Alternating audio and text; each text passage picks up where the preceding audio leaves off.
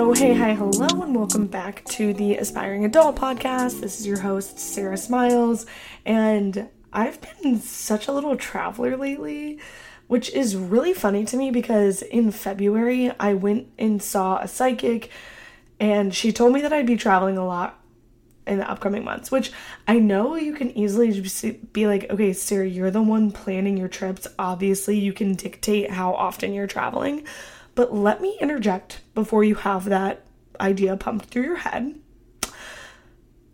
So, yes, you're right, but also, I have been invited on all the trips that I've gone on. So, my mom asked me to go to Virginia to visit my brother earlier or at the end of May. And then my friend Alex asked me to come out and visit LA in June. Well, he didn't actually specify the date range that he wanted me to come and visit, but he asked if I wanted to come visit and I said yes. So I guess that is me planning it in the upcoming months, but like he still asked.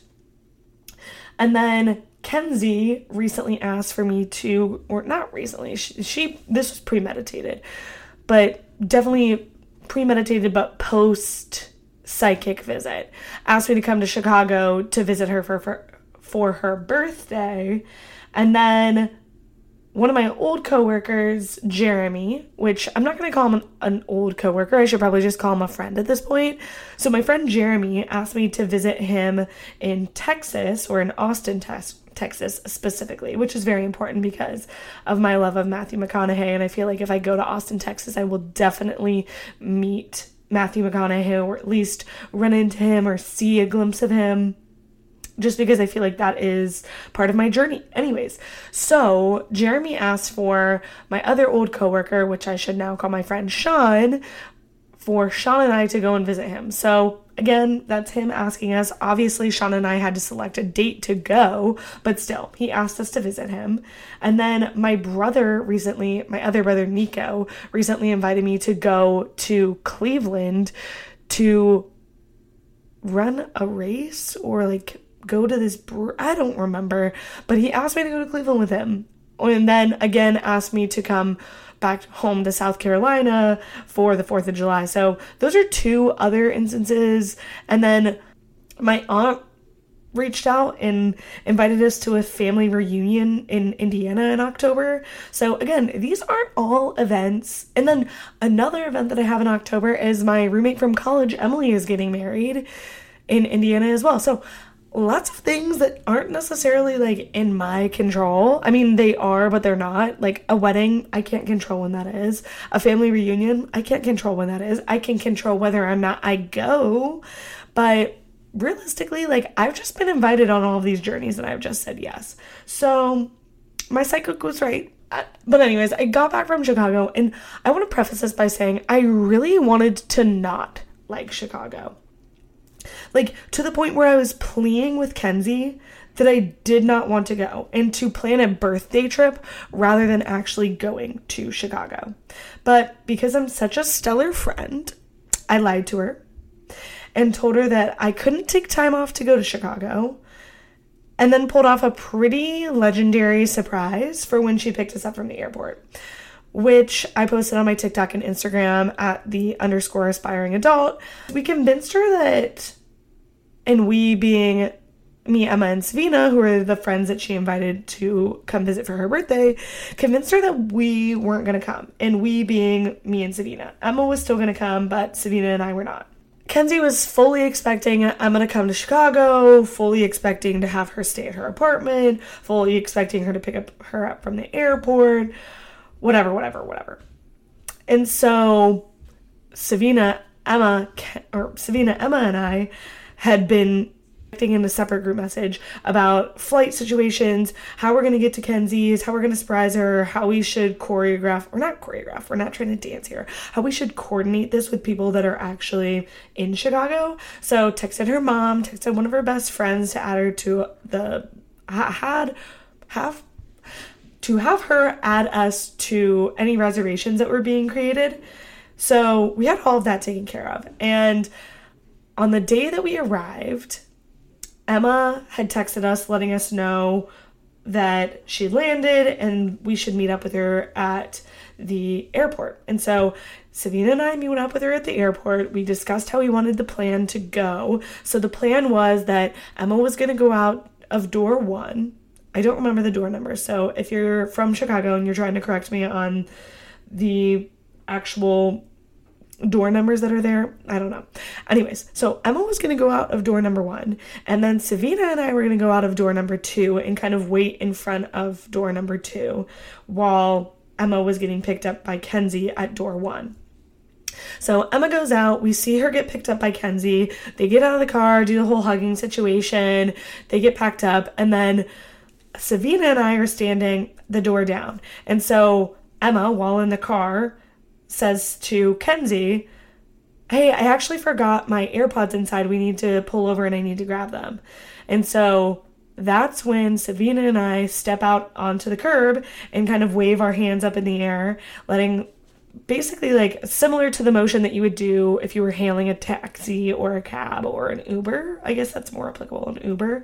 So we step outside, and we're waving, and Kenzie's jaw drops to the floor. Her eyes are massive, and she just starts freaking out. So, honestly, a very epic surprise. We definitely killed that in the sense that she had absolutely no idea and was completely stunned. So, that was awesome. So, yeah, after that quick little cute reunion.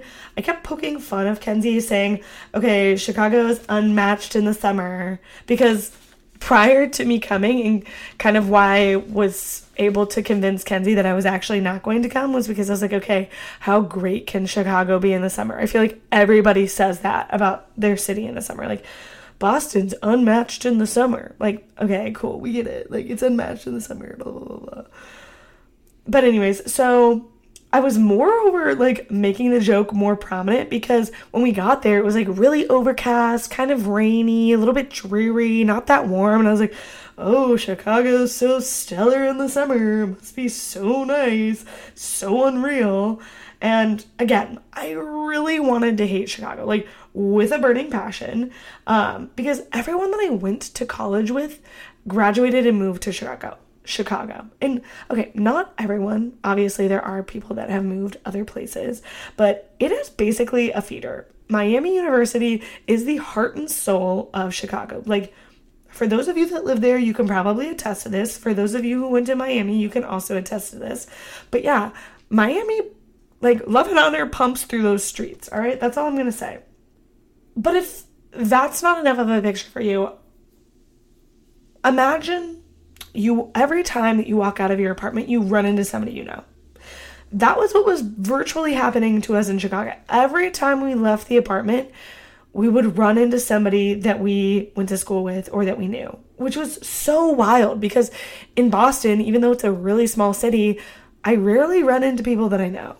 And it's kind of upsetting because I like the small town vibes. Like, I really appreciated Miami and Oxford specifically because I would run into people all the time that I knew. Even though it was pretty big school, it's a D1 school, I would always run into people around school that I knew, which sounds kind of weird, but like a friend group, sorority sister, fraternity brother that I knew, like someone in my major, whatever. Anywhere that I was going, whether it was the library, the bar, um, the dining hall, like I would run into somebody that I knew.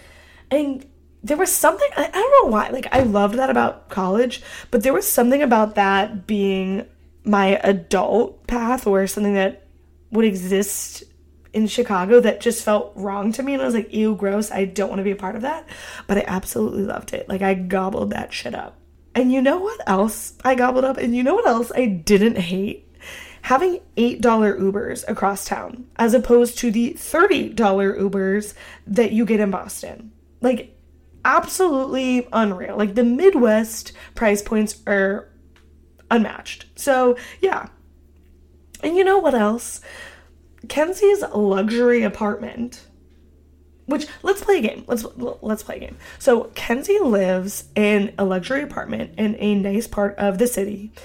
And it has a, pool that's outside. She has an indoor spa with a sauna, a hot tub, a steam room. She has a full gym.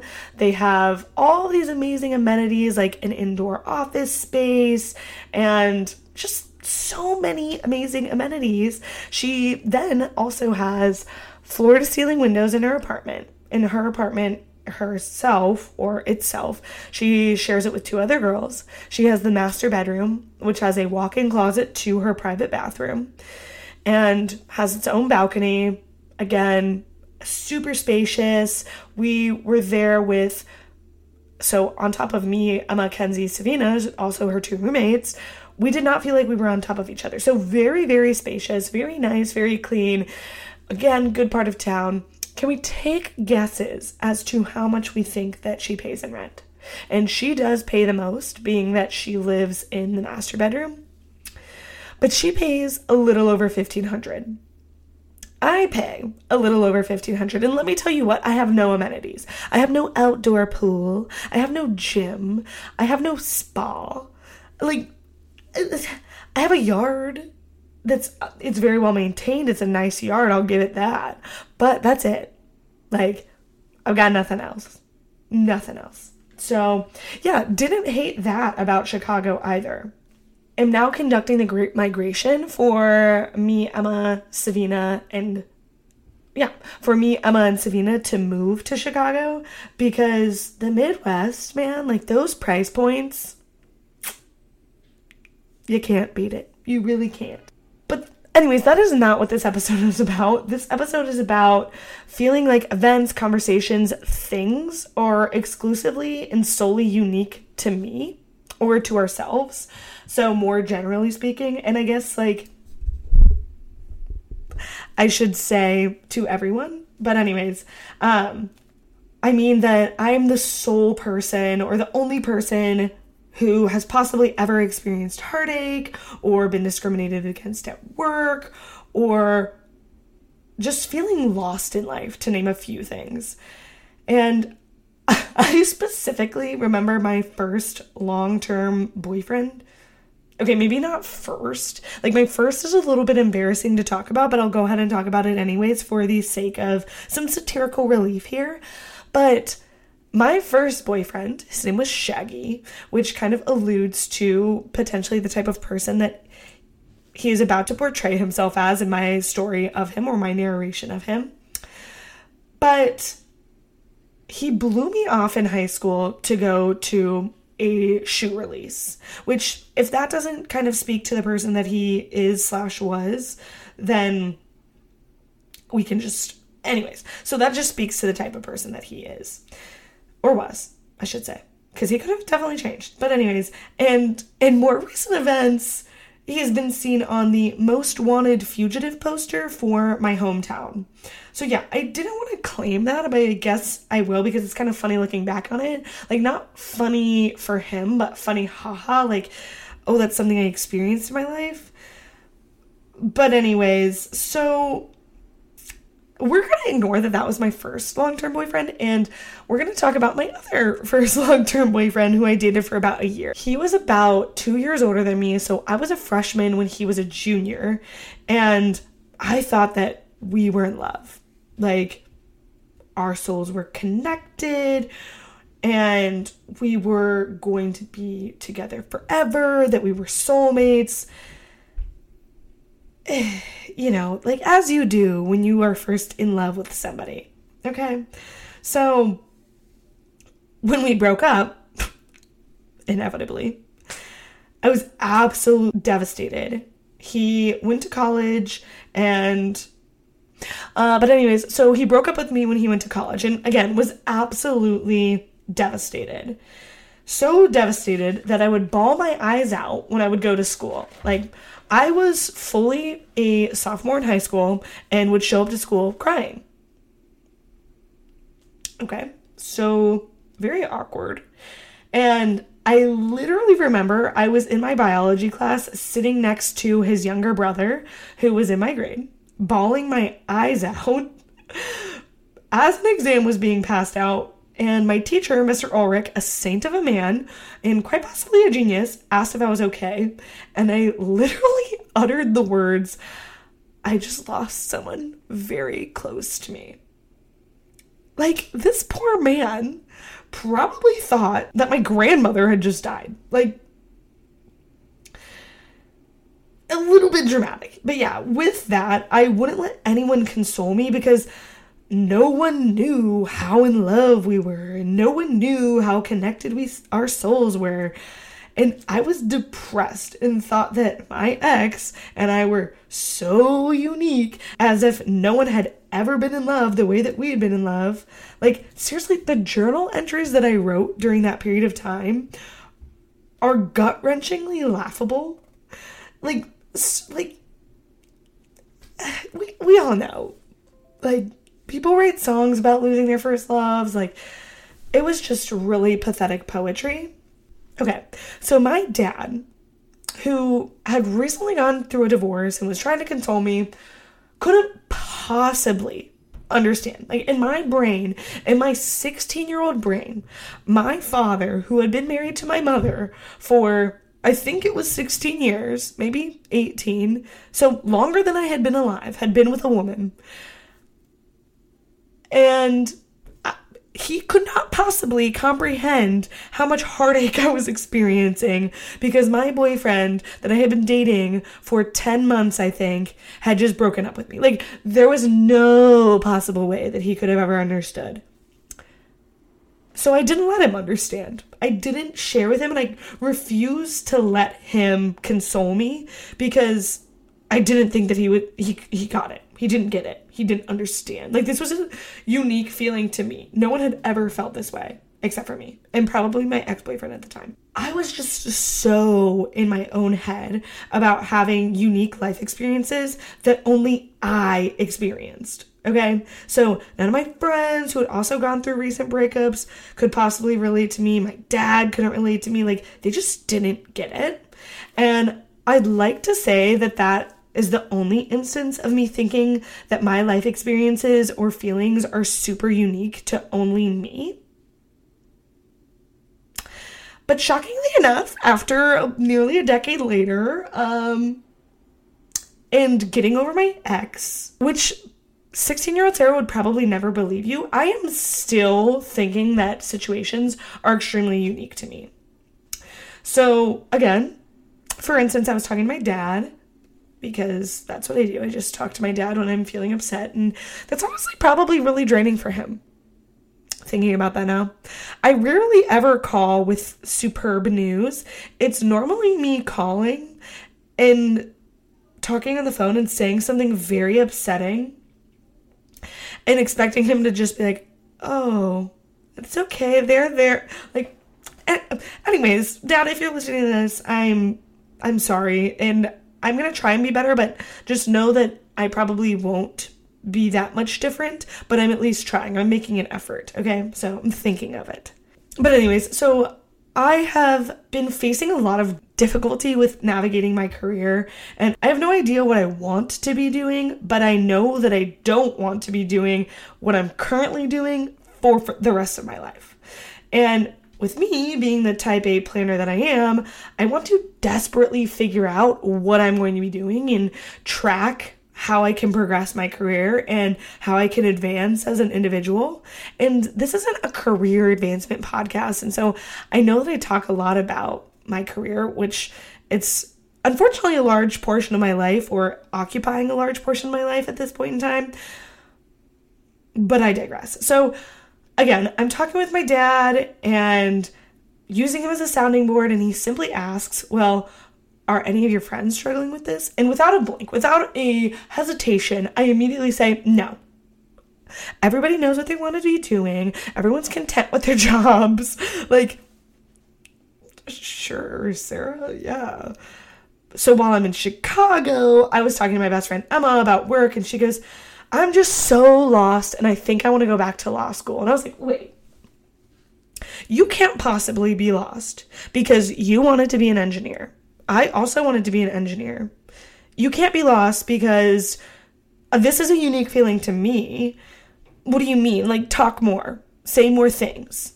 And so, as she was describing more about how she felt about her situation, she was telling me that she didn't know what she wanted to do and she was really struggling. And she felt that the only way for her to really regain an understanding of what she wanted to do with her career was to go back to school.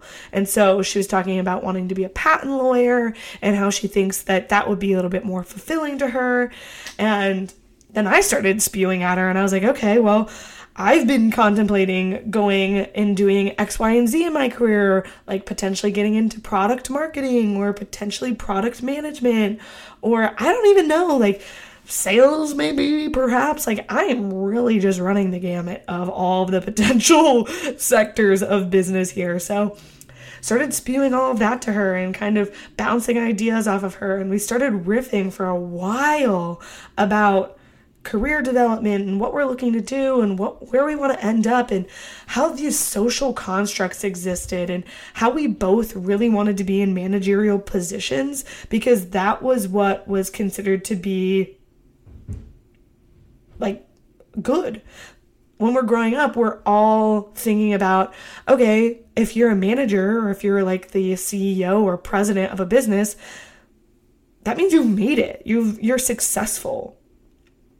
But we were talking about how that's really just like maybe not what's fulfilling to you. Maybe you don't want to be a CEO. Maybe you don't want to be a president. Like, that is just not what's going to fulfill you at the end of the day. Mm-hmm. It might be something that's a little bit more of an individual contributor role and less of like a team oriented role. Like, neither of us really have any idea. And we are genuinely both trying to figure it out.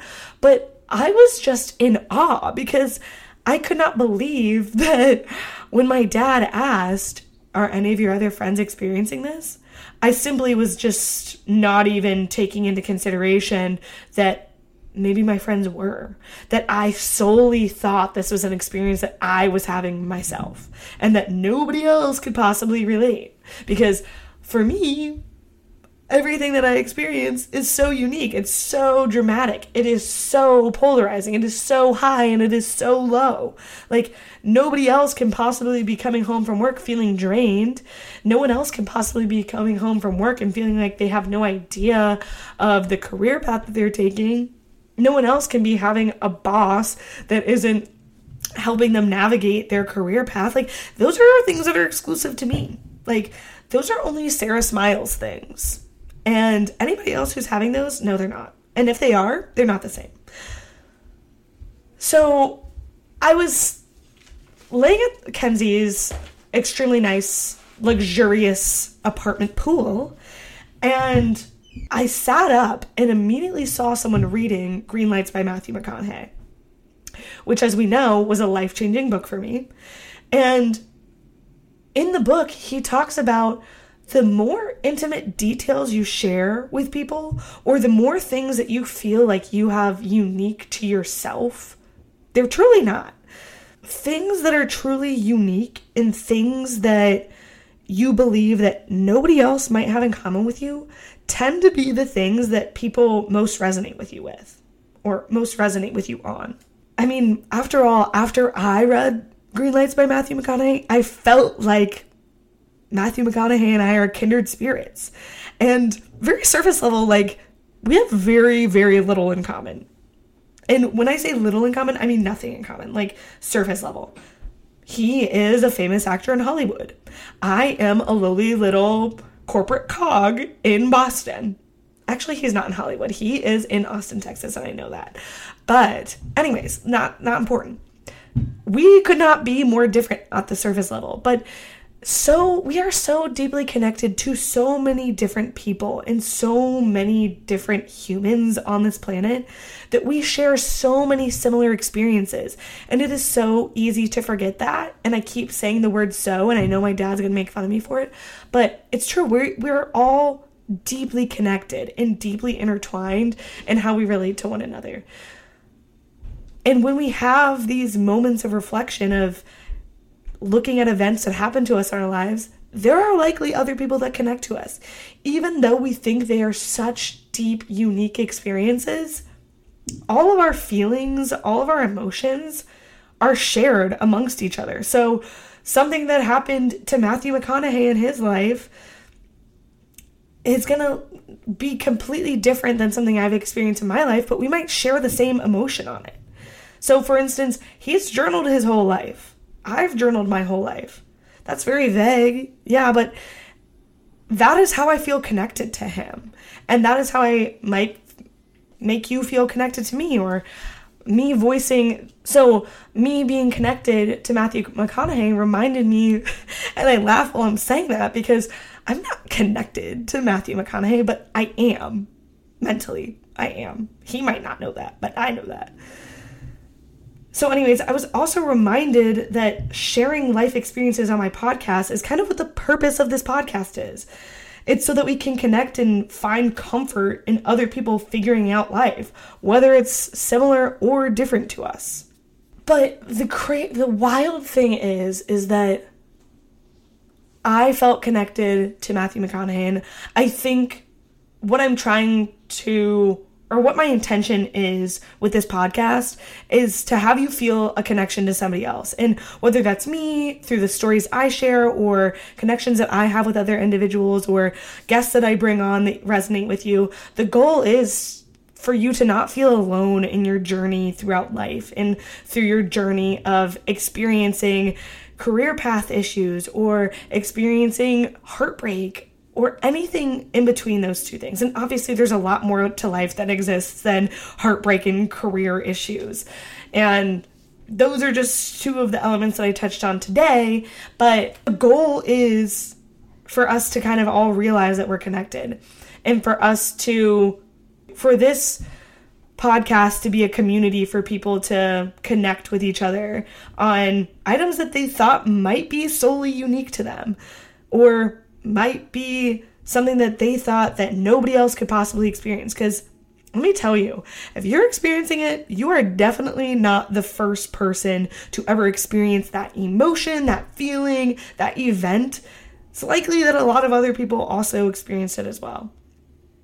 I won't say that it's 100% guaranteed because there are going to be instances that other people probably cannot share to you or share with you, but I can almost guarantee that whatever your unique experience is it, whatever your unique experience is, someone also probably shares a similar sentiment or a similar emotion of event that they had in their life.